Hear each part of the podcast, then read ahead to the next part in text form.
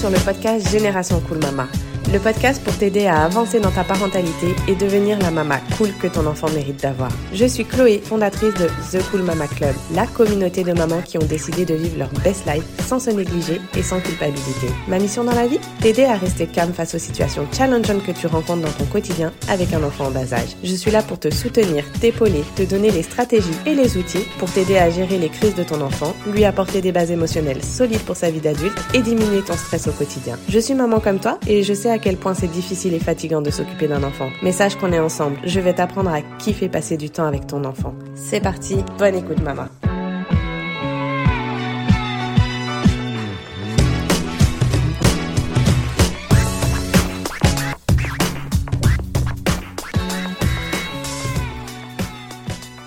Hello maman, j'espère que tu vas bien et que la rentrée des classes s'est bien passée pour ton enfant. Me voilà de retour pour le deuxième épisode du podcast Génération Cool Mama. Après une longue pause, je te l'accorde. Alors aujourd'hui, on va aborder un sujet un peu touchy touchy parce qu'absolument tout le monde a un avis sur la question. Je vais te dire, même les personnes qui n'ont pas d'enfant ont un avis dessus. Il s'agit donc de savoir si on devrait punir son enfant pour qu'il apprenne à se comporter correctement. J'ai choisi d'aborder cette question pour deux raisons. La première, c'est parce qu'elle fait débat en ce moment. Il y a des faits récemment qui ont remis la question de la punition sur le devant de la scène. Je te reparlerai de ces actualités à la fin de l'épisode, mais ça crée beaucoup de fausses croyances autour de la punition, donc j'avais envie de t'en parler. Et la deuxième raison, c'est que j'ai constaté que très peu de personnes sont au courant des effets de la punition sur l'enfant. La punition, elle a assez mauvaise réputation, surtout parce que les violences, pas uniquement physiques, mais aussi psychologiques, faites aux enfants sont interdites par la loi depuis 2019. Donc il y a de moins en moins de personnes qui sont en faveur de cette méthode éducative. On parle de plus en plus d'éducation positive, d'éducation bienveillante, d'éducation respectueuse. Beaucoup de personnes ne souhaitent pas punir leur enfant, mais sans vraiment connaître ce qui se cache derrière la punition. Il y a peu de personnes au final qui savent en quoi ce n'est pas bon de punir son enfant, ce qui fait que quand on teste d'autres façons pour se faire obéir de son enfant et que ça ne fonctionne pas, je pense surtout quand on demande à notre enfant de faire quelque chose et qu'il ne nous écoute pas, qu'on est passé par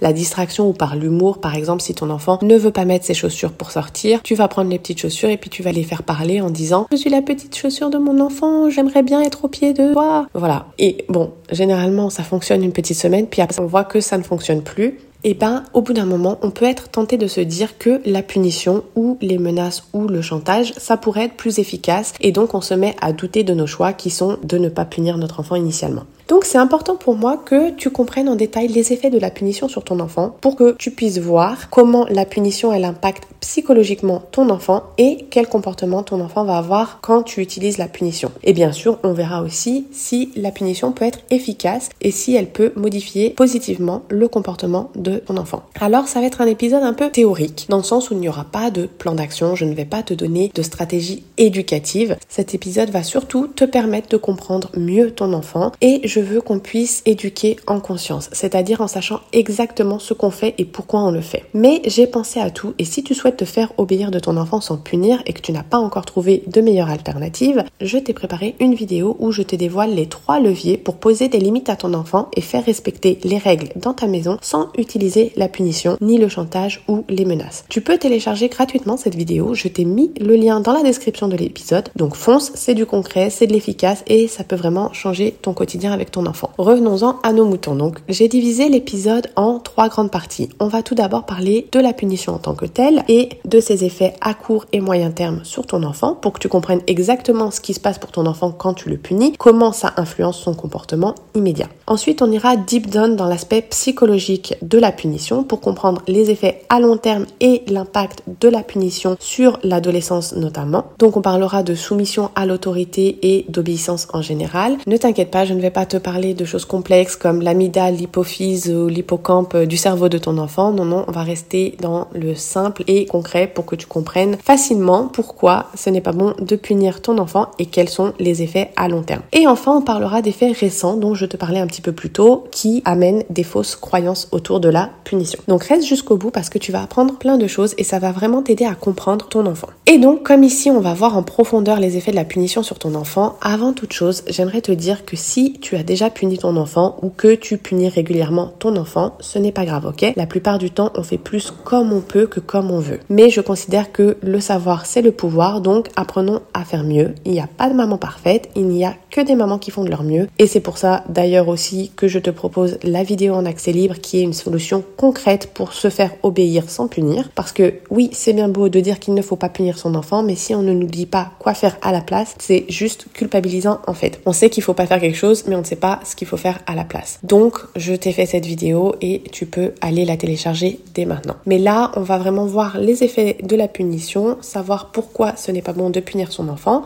Top le mode flagellation on écoute pour rectifier et surtout pour s'améliorer. Voilà, ceci étant dit, on peut commencer. Je te souhaite une bonne écoute, maman. Alors, je pense que c'est absolument nécessaire de te donner la définition de la punition et ce que j'entends par punition quand j'utilise ce terme parce que la punition, ça peut prendre différentes formes et des fois on croit que quelque chose n'est pas une punition alors que si et inversement. Je pense notamment, et peut-être que ça t'est déjà arrivé, quand on dit à notre enfant, bah non, je ne veux pas te faire de câlins ou de bisous parce que plutôt tu as eu un comportement violent avec moi. Si ton enfant t'a tapé et que après, pendant bien évidemment, mais que après tu refuses de lui faire un bisou ou un câlin, c'est une punition en soi parce que on prive l'enfant d'affection en réponse à un comportement antérieur. C'est une privation, donc on va voir ça tout de suite. La punition dans le dictionnaire, c'est ce qu'on fait subir à l'auteur d'une faute. Donc dans le cas de l'éducation d'un jeune enfant, concrètement, ça peut être plusieurs choses. Ça peut être une de ces quatre choses. La première, c'est le châtiment corporel, c'est-à-dire une fessée, une tape ou tout ce qui peut faire mal physiquement à l'enfant. C'est la violence physique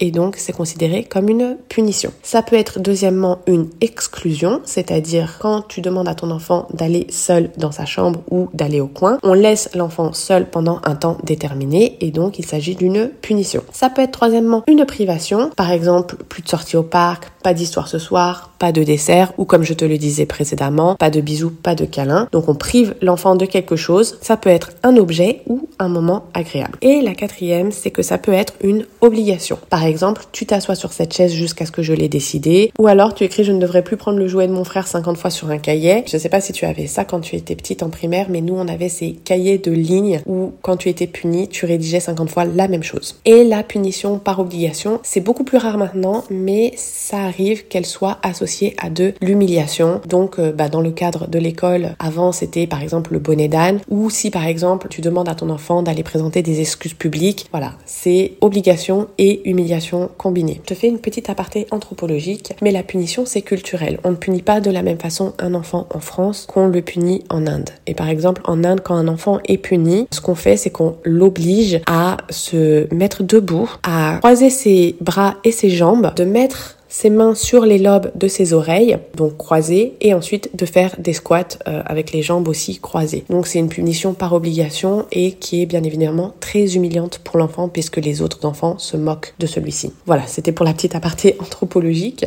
Tu sauras comment on punit les enfants en Inde. Alors, on va revenir au sujet qui nous intéresse, la punition pour les effets immédiats et donc à court terme. Il faut voir la punition pour nous adultes comme un radar sur la route. Quand tu conduis et que tu dépasses la limitation de vitesse et que tu vois un radar, eh ben tu ralentis. Mais ça va être l'espace de quelques secondes. Puis dès que tu as passé le radar et que tu ne le vois plus, tu vas réaccélérer et donc dépasser de nouveau la limitation de vitesse. Et eh ben c'est pareil pour l'enfant. En fait, l'enfant quand il va être puni, il va arrêter son mauvais comportement de manière temporaire, le temps de la punition ou de la menace de la punition et ensuite dès que la menace est éloignée ou que la punition est terminée, il va reprendre son mauvais comportement. Pourquoi? Parce qu'il n'aura pas compris soit que c'était un mauvais comportement, soit en quoi c'était un mauvais comportement. Et donc, on peut utiliser cette métaphore pour beaucoup de choses parce que, en fait, quand tu vois un radar, généralement, tu as aussi le panneau qui te prévient qu'il va y avoir un radar. Et ça, c'est un petit peu la menace. Tu as certains panneaux quand tu conduis qui te disent risque de radar sur tant de kilomètres. Puis, des fois, il n'y a pas de radar. Donc, tu passes ça en conduisant plus lentement. Et puis, une fois que tu as passé ce panneau et que tu as vu qu'il n'y avait pas de radar, ben, les prochaines fois que tu vas voir ce panneau, tu ne vas même pas ralentir parce que tu sais qu'il n'y aura pas de radar derrière. La menace, c'est exactement pareil. Quand tu dis à ton enfant, si tu continues, je vais te punir, et qu'au final, tu ne punis pas ton enfant, ce qui va se passer, c'est que la prochaine fois, ton enfant, il va continuer d'avoir son mauvais comportement parce qu'il sait que c'est juste une menace et qu'il n'y aura pas de punition derrière. Donc là, tu perds de ta crédibilité. Si l'enfant, il sait que dans tous les cas, il ne sera pas puni, ça va être totalement inefficace. Et ça incite limite à ne pas respecter ce que tu lui demandes. Donc en soi, la punition, comme le radar, ça peut être efficace pour arrêter un comportement, mais c'est toujours à court terme et des fois ce n'est même pas efficace, surtout quand on menace l'enfant. Et on peut voir plus loin et se demander quel est l'objectif du radar. Si c'est vraiment de faire prendre conscience aux gens du danger de rouler plus vite, ou si l'objectif finalement c'est pas plutôt pour l'État de renflouer ses caisses, right? En fait, si l'objectif de l'État c'est de faire prendre conscience aux personnes que c'est dangereux de rouler vite, ils vont mettre en place des campagnes de prévention pour faire prendre conscience aux personnes du danger. Par contre, le radar, il est utilisé pour faire peur sur l'instant et donc pour limiter simplement la vitesse. On n'a pas peur quand on voit un radar d'avoir un accident, on a peur de se faire flasher. Et pour ben, la punition, c'est pareil. Notre objectif, nous, en tant que parents, c'est d'aider notre enfant à s'épanouir tout en respectant les règles parce qu'il faut respecter les autres. Mais la punition, ça sonne plutôt comme un objectif d'asseoir son autorité en tant que parent. Parce que le but de la punition, vraiment, c'est que ton enfant t'obéisse sur le moment. C'est pas forcément qu'il comprenne qu'il a eu un mauvais comportement. Donc ce sont deux choses bien différentes. Ton enfant, quand tu le punis, il va arrêter son comportement parce qu'il a peur de la punition, mais il ne comprend pas pourquoi ni en quoi son comportement est mauvais. Donc dès que la punition s'éloigne, il reprend le mauvais comportement. Et c'est comme ça que ton enfant, il va agir de manière inadéquate dès qu'on a le dos tourné. Si on t'a expliqué les dangers de la route avant et que tu as eu une campagne de prévention, bien sûr que tu vas connaître le danger. C'est pas un radar qui va te faire respecter la limitation de vitesse, c'est ta connaissance du danger. L'enfant, il a besoin de comprendre en quoi son comportement n'est pas bon pour pouvoir le modifier. Donc, cette méthode de la punition, comme celle du radar, ça joue sur la peur pour contrôler le comportement. Mais pas la peur du danger de la route, mais de la peur de se faire attraper. Et utiliser la peur sur un enfant, c'est néfaste. Pourquoi? Parce que quand ton enfant il a peur, son premier réflexe c'est de se tourner vers son parent pour chercher de la sécurité, du réconfort. Et donc quand cette peur provient du parent, puisque c'est lui qui menace ou qui punit, ça crée une confusion. Et cette confusion, elle crée dans son système nerveux du stress parce qu'il y a quelque chose de pas logique là-dedans en fait. Donc il est d'autant plus en alerte. Il a à la fois peur à la fois besoin de réconfort, mais ne peut pas trouver ce réconfort puisque c'est son parent qui lui fait peur. Après, j'aime nuancer parce que les études scientifiques, elles ont démontré que ça augmente le taux de cortisone et donc de stress dans le cerveau de l'enfant, mais pas de quoi traumatiser non plus, d'accord? C'est pas parce que tu as crié une fois sur ton enfant ou que tu l'as puni une fois, que tu lui as fait peur une fois, que ça y est, tu lui as bousillé le cerveau, ok. Il faut rester nuancé dans ses propos. C'est juste qu'en utilisant la punition de manière répétée, ton enfant, il va s'habituer aux punitions. Et donc, au début, il aura peur, donc il va changer son comportement, mais après il va surtout essayer de trouver des stratégies pour éviter la punition. Il va pas essayer d'avoir un meilleur comportement parce qu'il aura compris pourquoi il avait un mauvais comportement, il va essayer surtout d'éviter la punition. Voilà. Ensuite, pour ce qui est des effets à long terme, quand tu utilises la punition, tu exerces un contrôle sur ton enfant. Tu as l'ascendant sur lui, tu le contrains. Lui, il ne t'obéit pas de son plein gré. Il agit par peur et par soumission à l'autorité. Donc ça, je vais y revenir juste après. Mais en exerçant un contrôle sur ton enfant quand il petit, plus il grandit et plus ça sera difficile pour toi. Pourquoi? Parce que quand il est petit, tu peux le soumettre physiquement et psychologiquement, mais plus il va grandir et plus d'une part il aura de la force physique donc moins tu pourras le contraindre physiquement et plus son cerveau va se développer et il aura aussi l'influence des autres autour et donc moins toi, t'auras d'influence sur lui. C'est pour ça qu'à l'adolescence, ça risque de clasher parce que si tu utilises le rapport de force avec ton enfant depuis tout petit, et ça peut être aussi pour les privations, hein, tu prives ton enfant de quelque chose, ton adolescent, à un moment donné, il va se rebeller contre toi. Parce qu'à l'adolescence, l'enfant, il veut prendre ses propres décisions. Il veut avoir cette liberté. Et si tu ne lui as jamais appris à prendre les bonnes décisions pour lui, d'une part, il saura pas le faire et donc il pourra être facilement influençable par des mauvaises fréquentations et d'autre part il va rejeter que quelqu'un le contrôle et donc il va te rejeter toi plutôt que le mauvais comportement. Si tu exerces une pression d'autorité sur lui, ça va l'inciter en fait à se rebeller. Alors que si tu utilises une méthode où il s'agit de respect mutuel, il n'y aura pas de raison de se rebeller en fait. Il va te voir comme un guide sur lequel il doit prendre exemple. Le but, c'est pas que ton enfant ce soit ton ennemi numéro un et que tu te bagarres en permanence avec lui pour lui faire comprendre que son comportement est mauvais. Il s'agit pas de rien faire non plus et de laisser à ton enfant faire tout et n'importe quoi. C'est juste que le moyen de faire comprendre à ton enfant, il va être différent pour un résultat meilleur. Par exemple, pour ce qui s'agit de voler dans un magasin, il s'agit de faire comprendre à ton enfant le respect d'autrui. Le but, c'est qu'avec ton enfant, vous soyez dans la même équipe et qu'il comprenne grâce à toi l'intérêt, son intérêt à agir correctement. On ne vole pas dans un magasin parce que tu n'aimerais pas qu'on te vole toi-même tes affaires.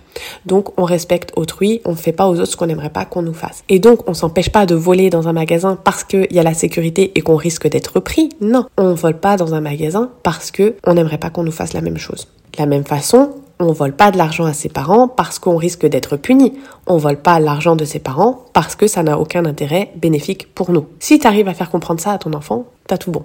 Donc là, il y a deux cas on voit que c'est inefficace parce que à l'adolescence ton enfant peut se rebeller et même pendant l'enfance parce qu'il y a des enfants qui ont du mal à se soumettre à l'autorité. Mais il y a aussi donc le cas où on punit et on voit que ça fonctionne super bien. L'enfant il se soumet à l'autorité donc on a l'impression que c'est efficace. Ça peut être efficace. Le problème c'est que c'est assez néfaste. Parce que à force de se soumettre à l'autorité depuis tout petit l'enfant il va perdre sa capacité à prendre les bonnes décisions pour lui. L'enfant il ne sait plus ce qui est bon ou mauvais pour lui. Il va se laisser guider par une personne qui a plus d'autorité que lui. Donc je vais te parler d'une étude en psychologie humaine. Ça s'appelle l'expérience de Milgram parce que c'est Stanley Milgram euh, qui a fait cette expérience. Donc c'est une expérience américaine qui date de 1963, donc c'est pas tout récent non plus. Et c'est une expérience qui a été faite pour évaluer le degré d'obéissance des adultes et pour surtout comprendre le processus de soumission à l'autorité. Dans ce cas, c'était vraiment spécifique pour comprendre comment Hitler il a réussi à convaincre des milliers de personnes à tuer d'autres personnes sans les forcer ou à participer en tout cas de près ou de loin à tuer d'autres personnes sans les forcer parce qu'Hitler, il leur a pas mis le couteau sous la gorge pour qu'ils tuent des juifs. Donc, je vais te parler de cette expérience, je vais te la détailler et on va voir quels sont les résultats de cette expérience. Donc, bien sûr, pour que l'expérience fonctionne, les sujets étaient volontaires et rémunérés. On a forcé personne à faire cette expérience, d'accord, mais on les rémunérait. Et donc, eux, ils pensaient qu'ils participaient à une étude pour mesurer l'efficacité de la punition sur la mémorisation. On leur a pas dit que c'était pour étudier la soumission à l'autorité, bien évidemment. Donc, dans cette étude, il y a trois personnes. Il y a un élève le learner, qui s'efforce de mémoriser des listes de mots et reçoit une décharge électrique en cas d'erreur. Donc ça, c'est un faux sujet, c'est-à-dire que c'est un comédien. Il y a l'enseignant, the teacher, qui est donc ce que j'appellerais le sujet, c'est-à-dire la personne dont on va étudier le comportement et qui lui n'est pas au courant de l'étude sur lui.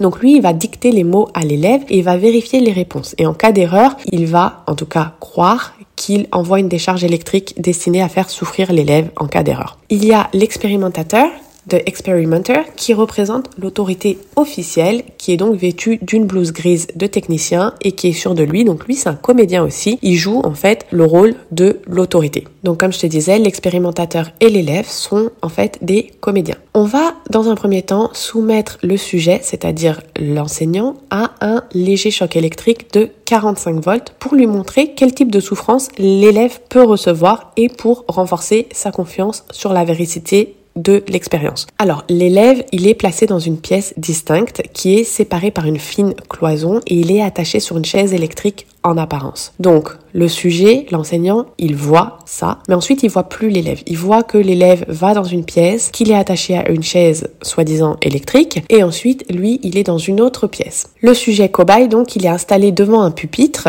où il y a des manettes et donc il va recevoir la mission de faire mémoriser à l'élève des listes de mots. Et à chaque erreur, le sujet, il va devoir enclencher une manette qui croit-il, envoie un choc électrique de tension croissante à l'apprenant. Donc en fait, il envoie 15 volts supplémentaires à chaque décharge selon ce qui est écrit sur le pupitre. Bien évidemment, sur le pupitre, il y a toute une rangée de boutons, donc ça part de 45 volts et ça va jusqu'à 450 volts. Et à partir de 300 volts, en fait, c'est écrit en rouge, attention, choc dangereux. Donc ça montre vraiment que ces boutons-là peuvent être dangereux. Donc le sujet, qui est l'enseignant, est prié d'annoncer à voix haute l'attention correspondante avant de l'appliquer. Donc il va dire, là, tu n'as pas mémorisé les mots, donc je t'envoie 75 volts. Et bam, il appuie sur le bouton. Là, je t'envoie un choc de 90 volts. Boum, il appuie sur le bouton. D'accord? Bien évidemment, les chocs électriques sont fictifs, comme je te l'ai expliqué. Les réactions au choc électrique, elles sont simulées par l'élève. Le comédien, il va simuler sa souffrance de la façon suivante, c'est-à-dire qu'à partir de 75 volts, il va gémir. À 120 volts, il va se plaindre à l'expérimentateur qu'il souffre. À 135 volts, il va hurler À 270 volts, il va lancer un cri violent et à 300 volts, il annonce qu'il ne répondra plus. Et donc quand il dit qu'il ne répondra plus, l'expérimentateur, celui en blues grise qui est un comédien, lui il va dire que bah, s'il répond pas, c'est considéré comme une erreur et que donc l'enseignant, le sujet, devra quand même lui envoyer une décharge électrique. Et donc qu'est-ce qui s'est passé? C'est que au stade de 150 volts, la plupart des sujets, donc les enseignants, ils manifestaient déjà des doutes et ils interrogeaient l'expérimentateur, ils se retournaient vers l'expérimentateur, donc la figure d'autorité à leur côté, pour savoir quoi faire. L'expérimentateur, dans ce cas-là, lui, il est chargé de rassurer le sujet en disant qu'il n'est pas responsable des conséquences et que donc il peut infliger la souffrance à l'élève. Et si le sujet il hésite, à ce moment-là, l'expérimentateur, lui, il a pour consigne de lui demander d'agir. Donc il y avait quatre réponses à donner dans un ordre, c'est-à-dire que la première fois que le sujet disait bah je ne veux pas continuer l'expérience, l'expérimentateur disait veuillez continuer s'il vous plaît.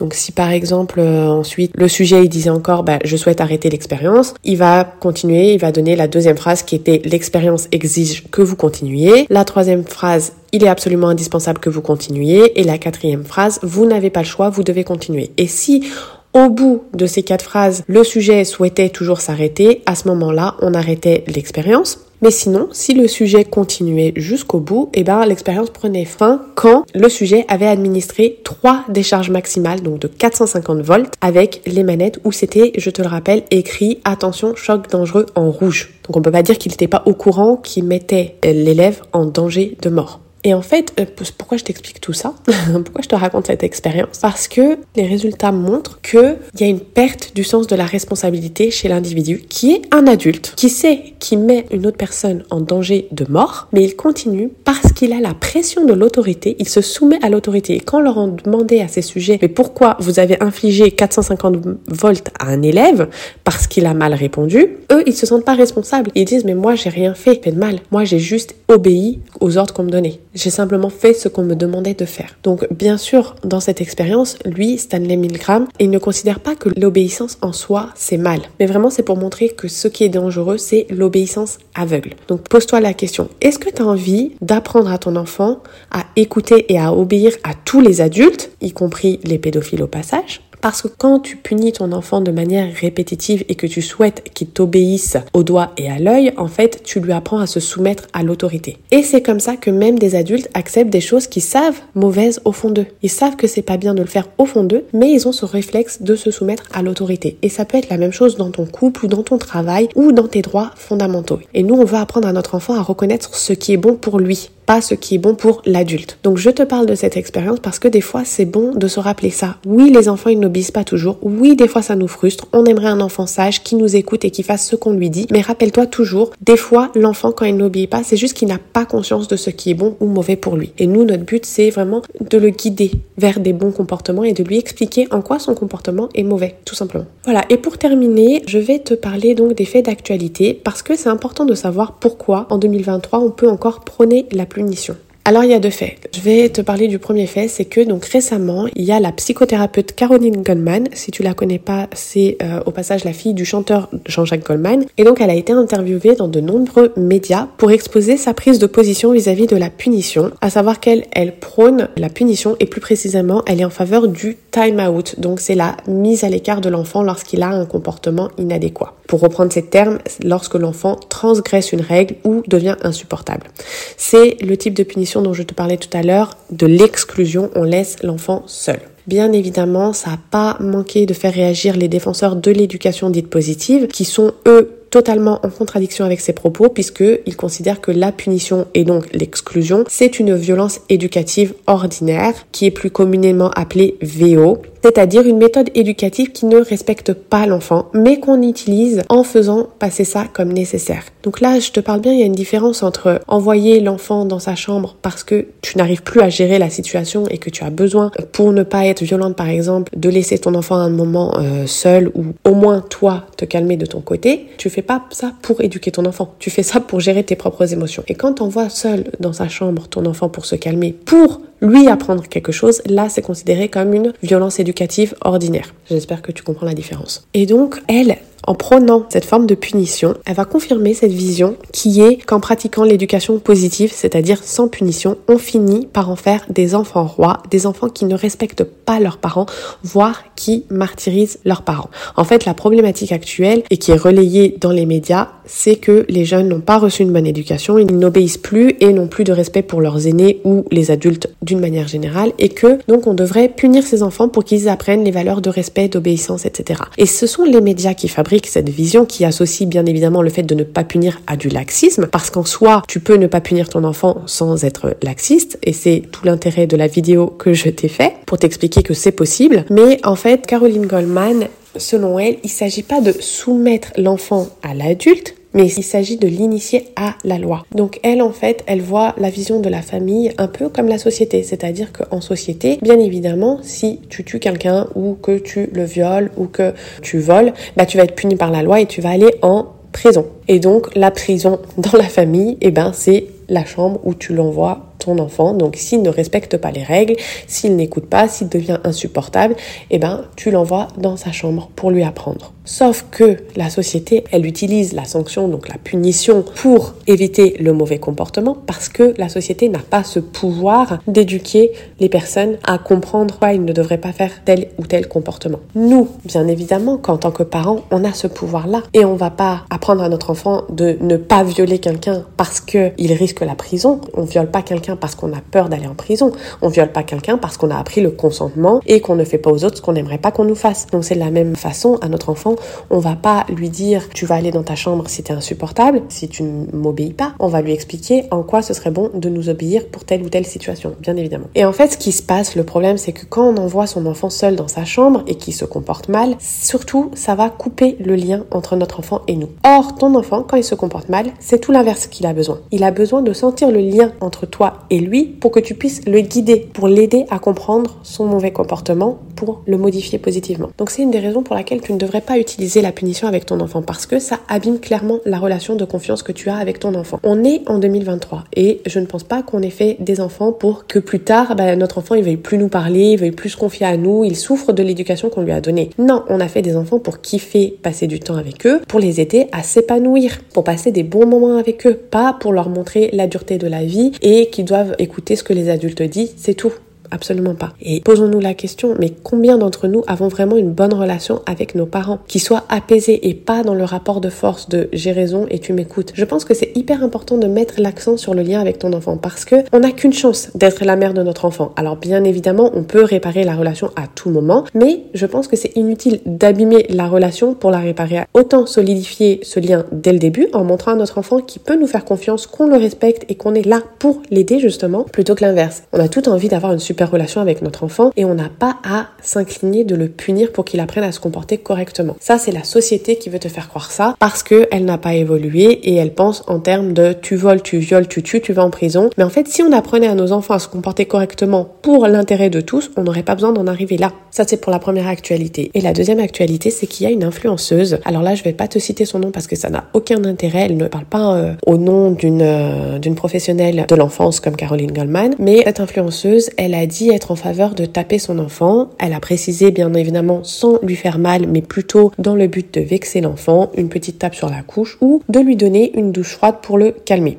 Et donc là aussi, ça a fait réagir les défenseurs de l'éducation positive qui expliquent que une, une, violence, peu importe le degré de violence, ça reste une violence. Que tu fasses concrètement mal à ton enfant ou pas, ça reste une violence et c'est néfaste pour ton enfant. Effectivement, être violent avec son enfant, ça va arrêter le comportement de l'enfant sur le moment puisque au mieux il aura peur, au pire il sera traumatisé parce qu'une douche gelée, je peux te dire que ça peut traumatiser un enfant. Donc il va se figer. Mais encore une fois, ça va pas l'aider toi non plus, à comprendre pourquoi il se comporte mal. Alors, on n'est pas là pour juger, je suis absolument pas là pour juger cette personne et moi je vais te dire, je comprends les craintes que cette influenceuse a aussi parce que c'est lié à l'idée encore aux fausses croyances que si on punit pas son enfant, c'est qu'on est laxiste et donc c'est qu'on a loupé quelque chose dans l'éducation de son enfant. Donc elle, forcément que cette influenceuse, de toute façon, dans tous les cas, elle va être jugée sur l'éducation qu'elle donne à son enfant et elle n'aimerait pas qu'on considère qu'elle soit laxiste au risque qu'on lui dise qu'elle soit maltraitante pour son enfant. Donc cette personne, en fait, elle fait exactement comme elle peut plus que comme elle veut. En fait, cette influenceuse, c'est qu'elle ne connaît pas une façon efficace de se faire obéir de son enfant sans utiliser la punition. C'est plus un problème de j'ai pas trouvé d'autres moyens de me faire obéir de mon enfant, donc je punis. Je n'arrive pas à avoir de l'autorité sur mon enfant, donc je punis, que je souhaite utiliser la punition et je pense que c'est une bonne chose. Absolument pas. Elle veut pas laisser son enfant faire tout et n'importe quoi parce que c'est vrai que être laxiste, ça n'est pas mieux. Or, c'est tout à fait possible de se faire obéir de son enfant sans le punir et donc c'est ce que je t'explique dans la vidéo que tu peux télécharger gratuitement via le lien qui est dans ma description de l'épisode. Donc on voit en détail comment tu peux faire pour poser des limites à ton enfant car c'est important pour éviter tout laxisme mais sans avoir besoin de le punir car comme je te l'expliquais, d'une part c'est inefficace à moyen et long terme et d'autre part c'est néfaste. Souvent en fait on oppose éducation laxiste à éducation autoritaire donc soit on ne fait rien, soit on punit notre enfant mais en fait il y a quelque chose entre les deux qui est de poser des limites et de se faire obéir bien évidemment en pensant sur quels aspects on souhaite se faire obéir de son enfant et pas pour tout et n'importe quoi, sans avoir besoin de punir son enfant, tout simplement. Voilà pour cet épisode. J'espère qu'il t'a plu, j'espère que tu as appris des choses et j'espère que tu as pris conscience surtout des de la punition sur ton enfant. Maintenant, je t'en ai suffisamment parlé, mais si tu veux du concret et si tu veux une solution efficace, mais qui ne soit pas néfaste pour ton enfant, va télécharger la vidéo, regarde-la, prends 30 minutes de ton temps pour regarder cette vidéo et comprendre et appliquer pour une meilleure relation avec ton enfant et pour te faire obéir sans punir. Voilà, dans le prochain épisode, j'aurai une invitée surprise avec moi. On verra ce qu'on peut faire pour préparer au mieux la séparation temporaire avec son enfant. Donc mon invité a été séparé six semaines de ses enfants. Et donc si toi tu es séparé du papa de ton enfant et qu'il y a une garde alternée ou que tu dois t'absenter plusieurs jours voire semaines pour des raisons professionnelles, eh ben on verra comment tu peux faire pour améliorer la séparation pour que tes enfants le vivent d'une façon plus apaisée. Voilà, je te dis à très vite maman, passe une bonne journée, prends soin de toi et de tes enfants. Bye